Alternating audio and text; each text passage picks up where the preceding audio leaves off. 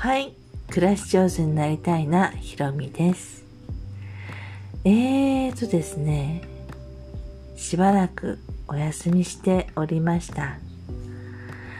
何しろですね、ちょっと母がですね、体調揺らぎが結構大きく出まして、しばらく奔走しておりました。今一息ついてあたかも日常を取り戻したような平穏さを感じております。とはいえ、母のことを心配尽きなくて、まあ、母のことが大好きだった一人っ子、一人娘として、やるべきことはしっかりやっていけたらいいなと思っています。それとですね、先日、オランダにいる高校時代の友人と話していて、突然こんなこと言われました。なんかね、最近ロミちゃん、まあ私ですけど、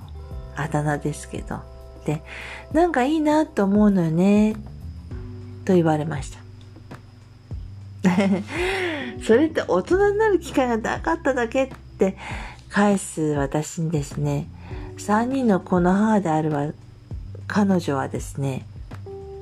うーん、そういうのも愛なんじゃない？と明るく、そして確信めいて返してくれまして、まあ私はね、ただ誇れるものはここまで生きてこられたということだけで、でもそれが彼女にとってはどうにも自分にはないものがあって光って見えるようです。